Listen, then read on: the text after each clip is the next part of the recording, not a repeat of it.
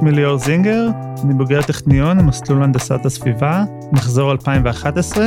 היום אני עובד כמהנדס עבור המשרד להגנת הסביבה האמריקאי, ובשאר הזמן אני עובד כמרצה בקורסים בהנדסה באוניברסיטאות שונות. ובזמני הפנוי אני יוצא לפרויקטים בעולם לאחר אסונות טבע.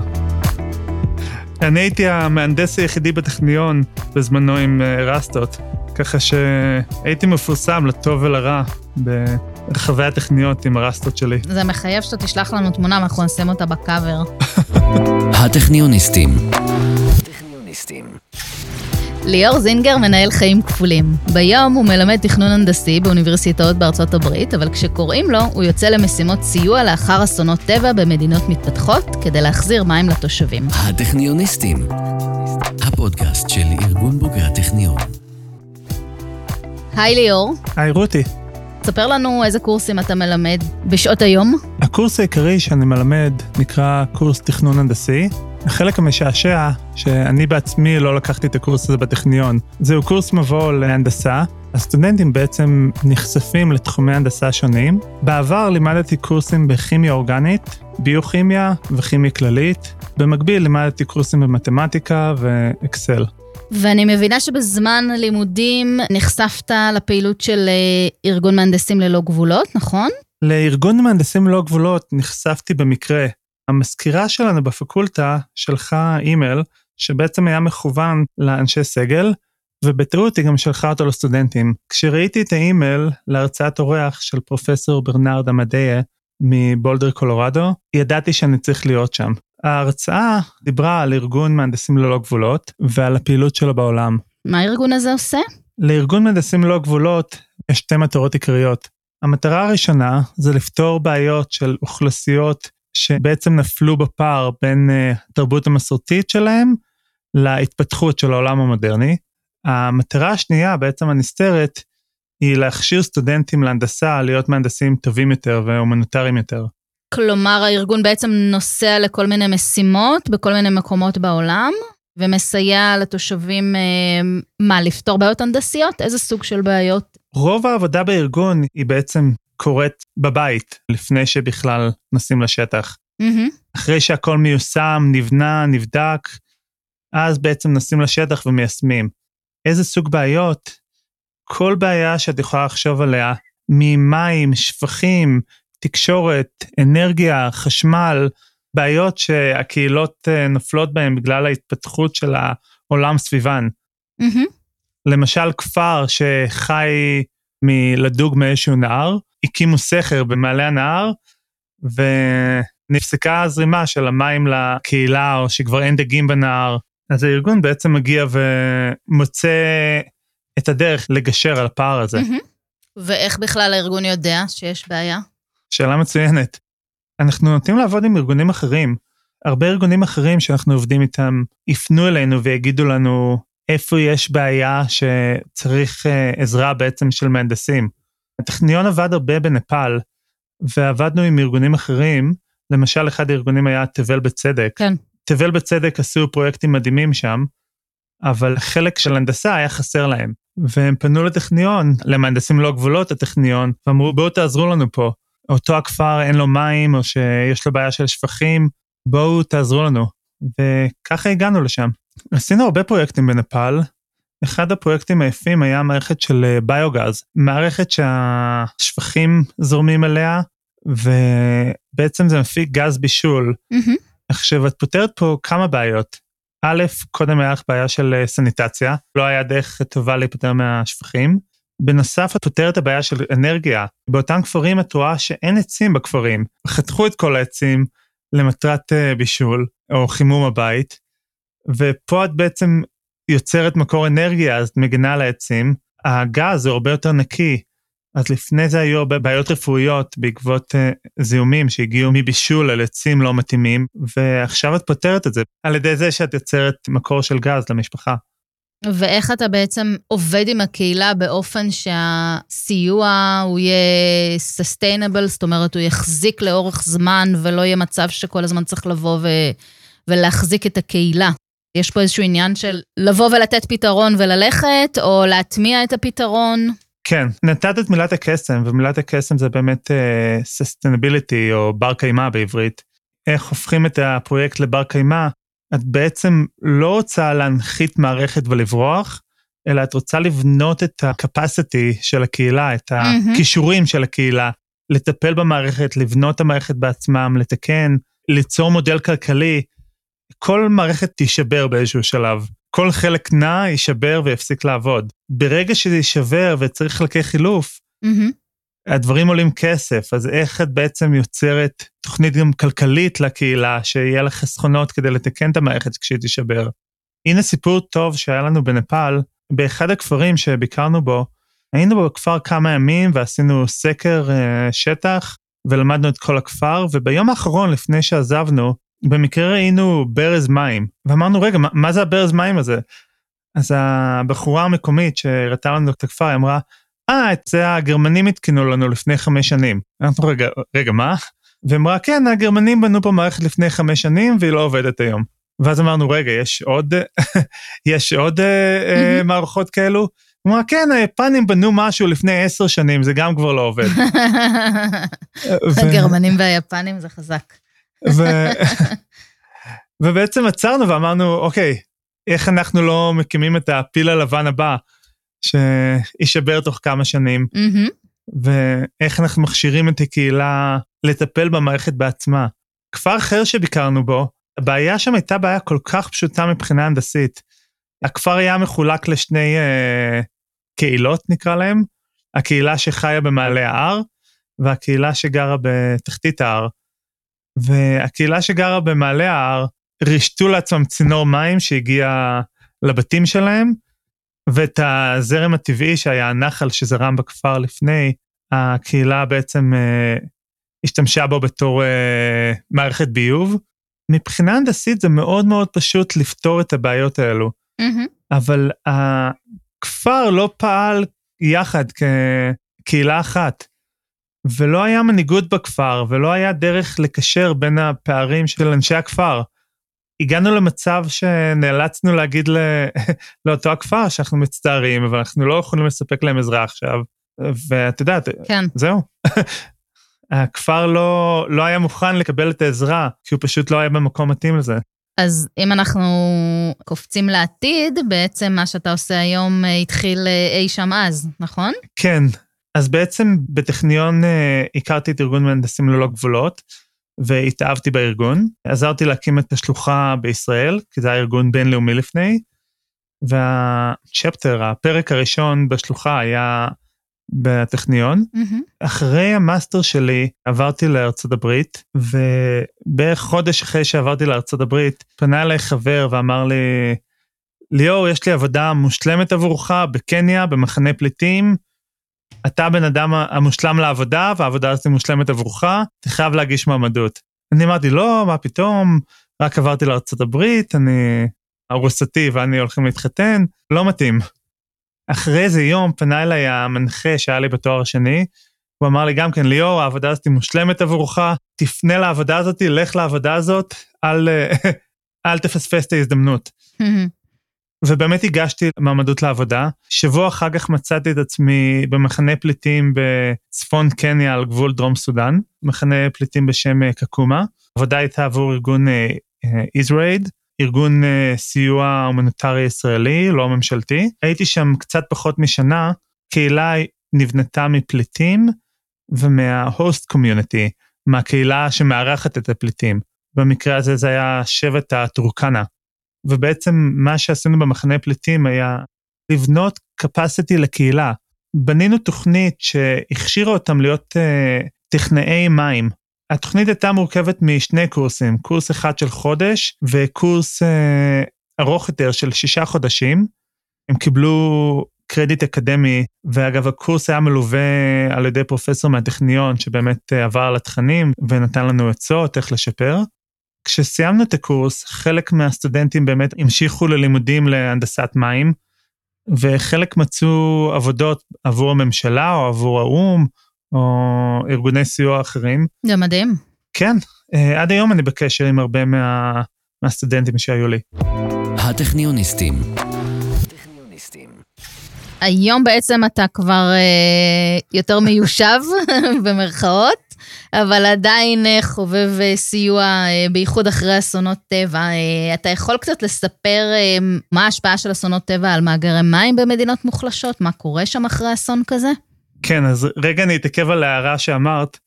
אז באמת עבודות כאלה מאוד מתאימות לבוגרים צעירים מהטכניון או כל אוניברסיטה אחרת. את יודעת, לפני שהקימו המשפחה, לקחו משכנתה והתמסדו, כמו שאומרים.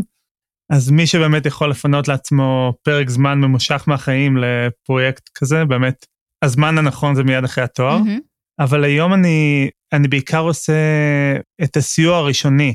אז אחרי האסון טבע, אני בעצם המשלחת הראשונה שמגיעה לאזור האסון, ואנחנו מדברים פה על ימים אחרי האסון, ובעצם מתחילים מאפס, מתחילים לראות מה מידת האסון, מה הקפסיטי של הקהילה, בעצם איפה אנחנו דרושים. Mm-hmm. המטרה היא לא להגיע ולהגיד, אוקיי, יש לנו ארסנל, יש לנו סל של פתרונות, בואו ניישם את הפתרונות שלנו. לא, המטרה היא לראות בעצם מה הדרישות של הקהילה, מה, מה צריך. ומה החוזקות שלה גם מן הסתם. נכון מאוד. בעצם להיכנס בפער הזה, ולראות איך אפשר לעזור לקהילה, לעזור לעצמה. Mm-hmm. איזה סוגים של אסונות, למשל? בגלל שאני חי בארצות הברית, היתרון שלי שאני מאוד קרוב לקריבים, ובאמת שצריך לשלוח מישהו תוך שעות אחרי אסון טבע, אני בין הראשונים שמקבלים שיחת טלפון, אז הייתי בבאמאז אחרי הוריקן דוריאן, שהחריב כמה איים בצורה מזעזעת. אז אחרי ההוריקן בעצם באנו לשקם שם תשתיות מים ותשתיות אחרות. Mm-hmm. זה נקרא WASH, Water Sanitation and Hygiene. זה כל דבר מלספק מי שתייה עד לשירותים, מקומות לדאוג להיגיינה האישית שלהם. אז אסון אחד היה הבהאמאז. לאחרונה בדיוק חזרתי מסן וינסנט, אי קטן בקריבים, שהר געש התפרץ שם לא מזמן. בעצם בתקופה כשהייתי שם ההר געש עדיין היה פעיל, הוא עדיין עשן ואפר המשיך לצאת מההר געש בזמן השהייה שלי שם. ואיך מחזירים מים למקום כזה, שבעצם כל התשתיות שלו נהרסות, מה עושים? שאלה טובה, קודם רואים איזה תשתיות היו קודם, מה המצב של התשתיות, מה הקהילה יכולה לעשות בכוחות עצמה. יש כלים טכנולוגיים שמאוד קל ליישם, למשל להביא מכולות של התפלה. אתה מגיע עם המכולה, ממקם אותה על החוף, מתחיל להתפיל מים ולהזרים אותם למחלים באי, או שאם אין מחלי מים אפשר, ל... יש מחלים מתנפחים שאפשר להקים, אז כלים הנדסיים לא חסר, mm-hmm. אבל איך להשתמש בהם בצורה הכי יעילה, זה החלק החשוב. המטרה היא שבעצם כשאנחנו עוזבים הקהילה, תמשיך לרוץ בכוחות עצמה, ולא לא תזדקק לנו. לא תישאר תלויה. בדיוק. כן. מבחינת מים, ישראל נחשבת מתקדמת? מבחינת פתרונות של מים? ישראל זאת מעצמה של מים בעולם. בשנות ה-תשעים, אני לא יודע אם את זוכרת, אבל בעצם היה משבר מים גדול בארץ. היו שני פתרונות אפשריים. פתרון אחד להתחיל לייבא מים מטורקיה, והפתרון השני שהממשלה בחרה בו, היה בוא נפתח טכנולוגיה בישראל, ושתיתן לנו עצמאות בעולם המים. Mm-hmm. ובעצם התחלנו להקים מתקני התפלה, וישראל מאוד מובילה בעולם. בזמנו, אם אני לא טועה, דיברו על שבעים אחוז ממשק המים העירוניים הגיע ממים מותפלים. את יודעת, זה יפה שמים, מים זה לא סיבה למריבה במזרח התיכון. מים דווקא מביאים שלום במזרח התיכון. ישראל עוזרת לשכנות במים. לפי דעתי זה מדהים. נשמע לי שיש לך חזון די מובנה לגבי בוגרי ובוגרות הטכניון. אתה רוצה ככה לספר לנו עליו? התפיסה, לאני מאמין שלך, מה, מה בוגרי טכניון צריכים לעשות, מה התפקיד שלהם בעולם? מעולם לא פגשתי בוגרי טכניון אני. כל הבוגרי טכניון שאני מכיר, כולם מאוד מבוססים כלכלית, וכסף זאת לא הדאגה שלהם. אני רואה שליחות בהנדסה, ובמיוחד עבור בוגרי הטכניון, הנושא של תיקון עולם, להשאיר את העולם טוב יותר ממה שקיבלנו אותו, זאת המשימה הכי גדולה לדעתי של מהנדסים או בוגרי טכניון. אז הכנתי קצת שיעורי בית, והקשבתי לפרקים הקודמים של התוכנית, והייתה דוקטור רוני דודיוק גד, היא דיברה על כמה חשוב להתנדב, והסיבה העיקרית שאנחנו מתנדבים מעבר לעזרה שאנחנו מספקים, זה בעצם הפאשן שזה נותן לנו, התשוקה לעשות משהו. אני מאוד הסכמתי איתה. ברגע שאנחנו מתנדבים, אנחנו עושים משהו שאנחנו מאמינים בו ורוצים לעשות, ובגלל זה נעשה אותו מאוד טוב. וגם עדי ולך מדברת על, לא משנה מאיזה פקולטה אתה מגיע, יש לך את האפשרות לעשות טוב, ובאמת לעשות תיקון עולם. אז אני מאוד מזדהה עם שתיהן.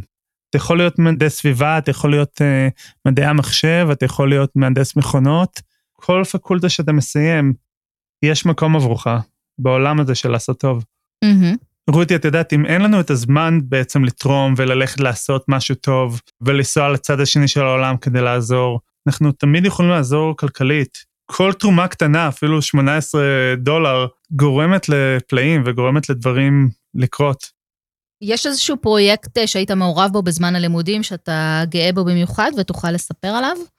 הפרויקט גמר שלי בטכניון היה פרויקט מאוד מעניין, זה היה עבור מקורות.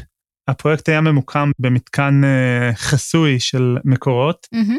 ובעצם הייתה לנו מערכת לבדיקה של איכות מים, היה לנו אקווריום עם דגים, עם מצלמה שהסתכלה על האקווריום, ואלגוריתם מאוד מתוחכם, שבעצם זיהה את ההתנהגות של הדגים, וזיהה את ההתנהגות של הדגים בזמן מצוקה. וברגע שנוצר מצב, מה שנקרא טרור מים, במידה ואויבינו ירעילו לנו את מקורות המים, המערכת בעצם תדע להטריע בזמן המת, mm-hmm. וככה נדע בעצם לסגור את השיבר, שהמים לא הגיעו לאותה העיר, או לאותו יישוב. עצות לסטודנטית המתחילה, או לסטודנט.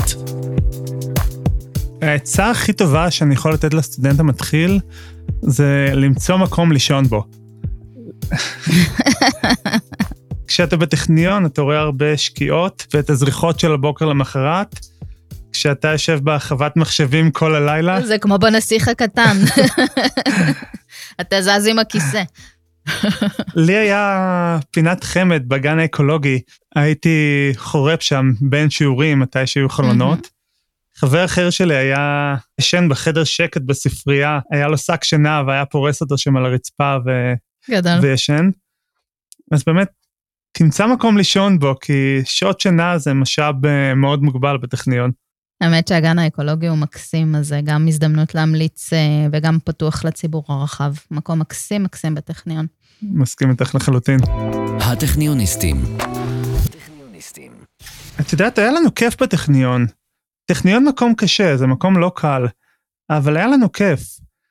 אני לא יודע אם את זוכרת, אבל על הטיילת של אולמן יש פסל של איש עם חתול. Mm-hmm. היינו מגיעים מדי פעם לפסל ו... משאירים קד חלב לחתול, או בחורף היינו שמים כובע צמר וצעיף על, ה... על האיש. אני הייתי מאוד פעיל באגודת הסטודנטים בטכניון, mm-hmm. ובאמת כל מה שרצינו לעשות, הטכניון תמך ועזר. ארגנו מעגלי הקשבה בטכניון, בעצם אנשים מרקעים שונים, דתות שונות, יכלו לבוא ולדבר ולהקשיב mm-hmm. בעיקר. וזה היה פרויקט מדהים. בזמן התואר היה מבצע גדול בעזה, והרבה מהסטודנטים בעצם הלכו לשרת במילואים בזמן הסמסטר. כן. דאגנו מאוד לחבר'ה שהלכו למילואים בצילומי מחברות ובסריקות וכל מה שהיה צריך. למשל הייתה בחורה מוסלמית מהמשולש, בחורה מקסימה, אפילו היא בלי לשאול שאלות, צילמה את המחברות שלה ודאגה לסריקות וכל מה שצריך לחבר'ה שהלכו להילחם. ככה שהיינו מעל פוליטיקה, היינו חבורה מאוד מגובשת. מה זה עבורך להיות בוגר טכניון? הטכניון מקום לא קל, אתה כל הזמן במאבק לשרוד, אתה כל הזמן במאבק להמשיך לטפס ולהישאר עם הראש מעל המים, אבל זה דומה לטפס הר, כשמולך אתה רק רואה את הצעד הבא ואת הטיפוס הבא בהר, אבל כשאתה מגיע לפסגה, אתה מסתכל אחורה ואתה בעצם מבין איפה אתה. להיות בוגר טכניון זה הרבה מאוד כבוד, זה מועדון חברים מאוד מכובד ומאוד uh, בעל השפעה. כבוד להיות בו. ועכשיו, השראה טכניונית. שני בוגרי טכניון, שבאמת uh, כהשראה עבורי, הראשונה, היבה ג'ראסי, למדה איתי הנדסת הסביבה, היבה ואני ארגנו מעגלי הקשבה בטכניון לסטודנטים ואנשי סגל מרקעים שונים. אחד המעגלים היה בדיוק אחרי מקרה המרמרה, ואנשים הגיעו מאוד מאוד טיעונים. כן. ובאמת המעגל היה מדהים. Mm-hmm. באחד הביקורים שלי בארץ, היא בא, בעצם משכה אותי להצטרף אליה לסדנה שהולידה הסטארט-אפ, ש... mm-hmm. שלא הייתי מוכן לסטארט-אפ הזה, אבל uh, בעצם תכננו מערכת שיכולה לקצור אנרגיה חשמלית ממקורות של חום ברכב. זה יכול להיות מהמנוע, זה יכול להיות מהסוללה של הטסלה, או רכב החשמלי, בעצם להמיר את החום הזה לעוד אנרגיה חשמלית, שיכולה להתאים לך את הסוללה ברכב. וואו. זכינו באיזושהי תחרות גדולה בארץ, ויצאנו לייצג את ישראל בגמר האירופאי. היא בעובדת היום בחברת Home BioGaz, שמייצרות מערכות ביתיות לייצור ביוגז בבית. מעניין. אוקיי, אנחנו נחפש אותה. היא בצרי קשר. הבוגר השני שאני אשמח להמליץ עליו, זיו לאוטמן, גם בוגר המסלול להנדסת הסביבה. זיו ואני למדנו יחד, היינו מאוד פעילים באגודת הסטודנטים, ובעצם אחרי התואר הוא הקים יחד עם רן קובר את, את בריזומיטר. כן, שגם אה, רן וגם זיו וגם אמיל, הם כולם בוגרי טכניון, והם כן. אפילו אה, התראינו אצלנו באחד הפרקים. בזמן תואר בטכניון, הקמתי מאגר מידע על הסטודנטים במסלול להנדסת הסביבה, והיו שם סריקות של מחברות ומבחנים, והרבה דברים טובים. החלק המצחיק פה, שהיום אין לי את הסיסמה לאותו המאגר. ומדי פעם אני צריך בעצמי איזה צילום מחברת למשהו בעבודה. אז אם איזשהו סטודנט בטכניון מקשיב לפודקאסט, אם הוא יוכל ליצור איתי קשר ולשלוח לי למערכת את הסיסמה, אני יודע להם. את הסיסמה, את הסיסמה למאגר, זה חשוב מאוד, זו קריאה נרגשת, וגם נראה לי אנחנו נעשה על זה פרק, אנחנו נחפש את הסיסמה למאגר. אז תודה רבה. רותי, תודה רבה לך על המלאכה המופלאה שאת עושה. תודה ליאור, ותודה לכם ולכן על ההאזנה. אנחנו הטכניוניסטים, הפודקאסט של ארגון בוגרי הטכניון. תוכלו למצוא את כל הפרקים שלנו באתר ובכל יישומוני הסטרימינג והעסקתים. נשמח לשמוע מה חשבתם על הפרק הזה ועל פרקים אחרים. מוזמנים ומוזמנות ליצור איתנו קשר דרך האתר וברשתות החברתיות. אני רותי דונג. הטכניוניסטים, הפודקאסט של ארגון בוגרי הטכניון. הטכניוניסטים זמין להאזנה בספוטיפיי, דיזר, אפל פודקאסט, גוגל פודקאסט ובאתר ארגון בוגרי הטכניון. הטכניוניסטים.